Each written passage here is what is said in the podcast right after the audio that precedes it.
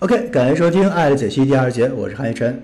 呃，继续我们的粉丝提问回答啊，就是这个提问我就不要直接点名了，因为挺隐晦的，他是私聊我的。呃，而且这种提问到现在为止不止一个，什么问题呢？对方在指责你、抨击你、人格攻击的时候，我们大多数妹子选择了沉默，不知道该怎么回，不知道该怎么去应对。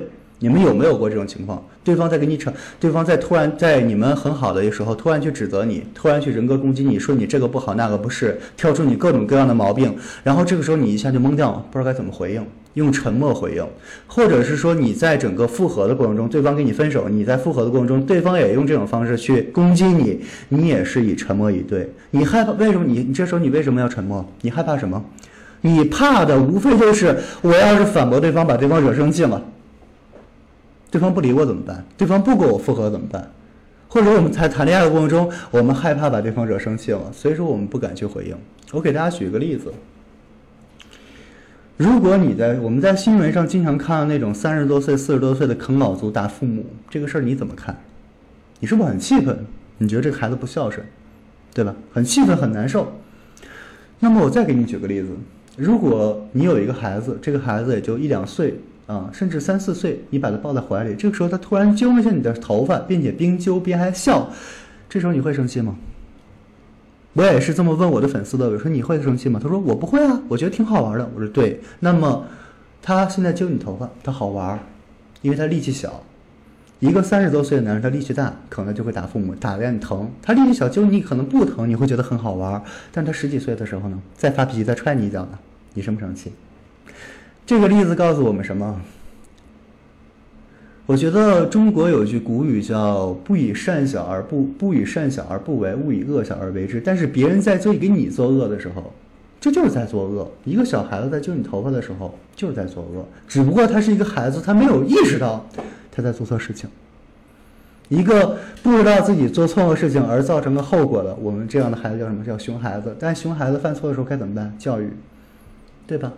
在别人犯这种小恶的时候，我们要及时去制止，防止他养成习惯之后继续去对你作恶，做更大的恶。那你男朋友在指责你的时候呢，也是在作恶呀，他在人格攻击你。我们遇到一个我们讨厌的人在攻击我们的时候，我们可以用同样的情绪去攻击回去，去为自己自辩。但是面对一个我爱的人，为什么我们就不去了呢？因为我爱他，我不忍心。对，就是因为你的这种不忍心。让他可以之后肆无忌惮的欺负你，因为你用实质行动告诉他，你就过来欺负我吧，欺负我没有任何的后果。今天我问我一粉丝一个问题，我说你男朋友有一天出轨了，你会原谅他吗？他说我肯定不会啊，他出轨我肯定跟他分手。我说那从现在来看，从现在这个事儿，他人格攻击完你之后，你沉默，从这个事儿来看，我觉得不一定。他说为什么？我说现在他给你做的是小恶，你没有回应，没有表明出你的态度，没有去回击，没有去表达你的负面情绪。那么他养成习惯了，之后呢？你这回包容了，下回他再做一个恶，你再包容，那养成习惯了，你也习惯容忍和退让。突然有一天他出轨了，你还有那个勇气去跟他分手，去坚持你自己的原则吗？你在小事上没有办法坚持原则，你在大事上如何去维持自己的底线和框架？那句话说得好，勿以恶小而为之。但是我今天还要告诉你们一句话：勿以恶小而不自卫。别人对你作恶，无论小还是大，我们都要去表明自己的态度，亮明自己的底线，摆出自己的框架。我们可以爱一个人，但是我们要爱的有尊严、有底线、有框架、有原则。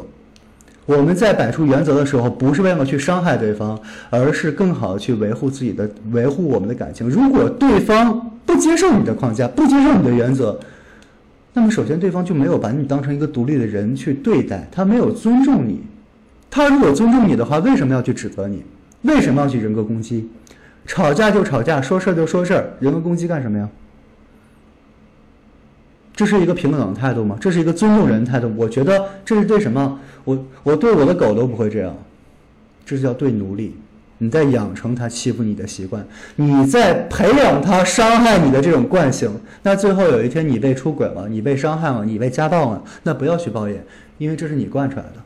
就像很多熊孩子长大会打父母一样，从小的时候没教育，养成了孩子这种习惯。他认为这样没什么，父母能接受。他从一个小恶不断的不断积累，最后变成了大恶。勿以善小而不为，勿以恶小而为之。这么一句话放到感情里边，我觉得同样适用。当对方做出侵犯你、让你不舒服的时候，把你的负面情绪和底线亮出来，别怂。很多时候维护恋爱不是看你们好的时候，你们谈恋爱有多好，不需要去维护。我记得有一个哲学家说过一句话，我觉得很有道理，叫“敌人才需要去握手，当一个人跟你作恶的时候，才是需要你用正确的恋爱思维去回击的，才需要你用技巧的时候，这个时候在考验你的应变能力、你的情商、你的恋爱思维，你能不能起作用，就看你们俩关系不好的时候，对方在给你不公正待遇的时候，你去怎么处理。好好的，我们都没事儿，明白了吗？所以说。下回对方再攻击你，再让你不舒服，再让你对你有一些人格攻击的时候，尽情的把你的底线亮出来，不让让对方把你这种指责养成习惯。而且还有一个点，而且我觉得这里吧，还有一件事儿，那也要跟大家说一下。呃，哎，什么来着？一打叉忘了。哦，对，谈恋爱一定要记住一个点。我们把负面情绪展示出去了，如果对方不接受，对方更大的跟我们吵架怎么办？这里边的道理是这样的：我们把话，我们死刑犯还有自辩的机会呢，对方污蔑你了，你为什么不去自辩呢？我自辩那是我自己的事儿，我给自己一个解释的机会，我也给你一个重新了解我的机会。如果对方放弃了这个机会，那是他的问题，他的损失跟你没关系，你可以大方的转身就走，因为这个人不适合你，他也没有把你当成一个平等人对待。恋爱也有尊严，恋爱要平等，这样的这样的情感，如果你的男朋友、你的前男友们这么对待你，或你的男朋友这么对待你，那么这样的感情走下去有意义吗？首先一点，我觉得他在情感中就很幼稚。你是他的爱人，是用来爱的，有事儿说事儿，哪儿不满说事儿。不是用来指责，不是用来当垃圾桶，不是用来当奴隶的。妹子们，把自己的框架亮出来。恋爱是平等的，我爱你，不代表我可以惯着你。有一句话叫“爱憎分明”，爱憎分明就是在有矛盾的时候，我爱你是爱你，但是你对我不满，你对我指责，你让我不舒服，我该恨你还是恨你？两件事儿不冲突，明白了吗？两件事儿不冲突，爱和恨。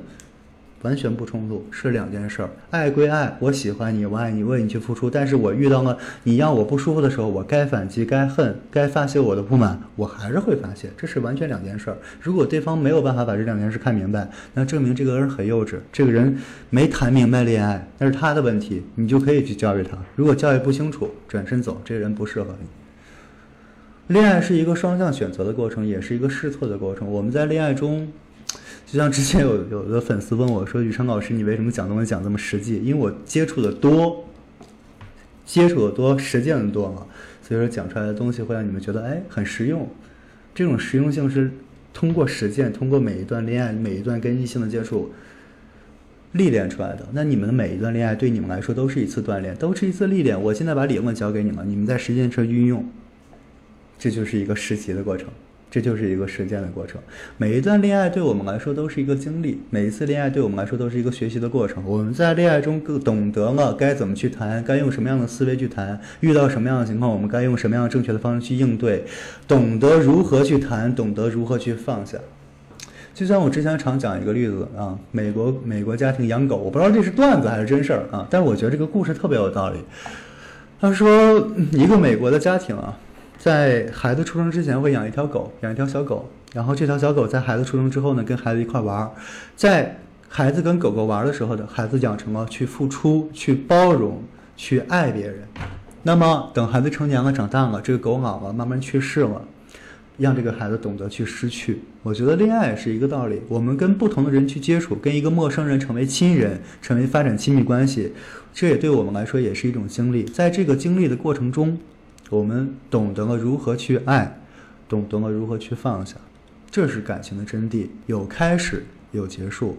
我很多人不要光享受开始，光享受热烈，就忘记了结束。结束也是一种历练，学会去接受。一个人懂得去接受，就要懂得去放下。这是一段完整的经历。那很多人就问老师，很多人他没分手啊。人是逃避不了死亡的，很多老夫老妻有人先去世嘛，这就是失去啊，我觉得人生最大的幸福就是不用去享受失去，但是人生最大的所得就是体验过了失去，并且懂得在失去如何如何去面对失去。我们恋爱谈的好好的，我们懂得如何去爱，我们有一天要分开了，我们懂得要如何去失去。这是一段不同的经历，学会去经历，你才能拥有一段更美好的人生。OK，我是康先生，感谢大家收听，我们下期再见，拜拜。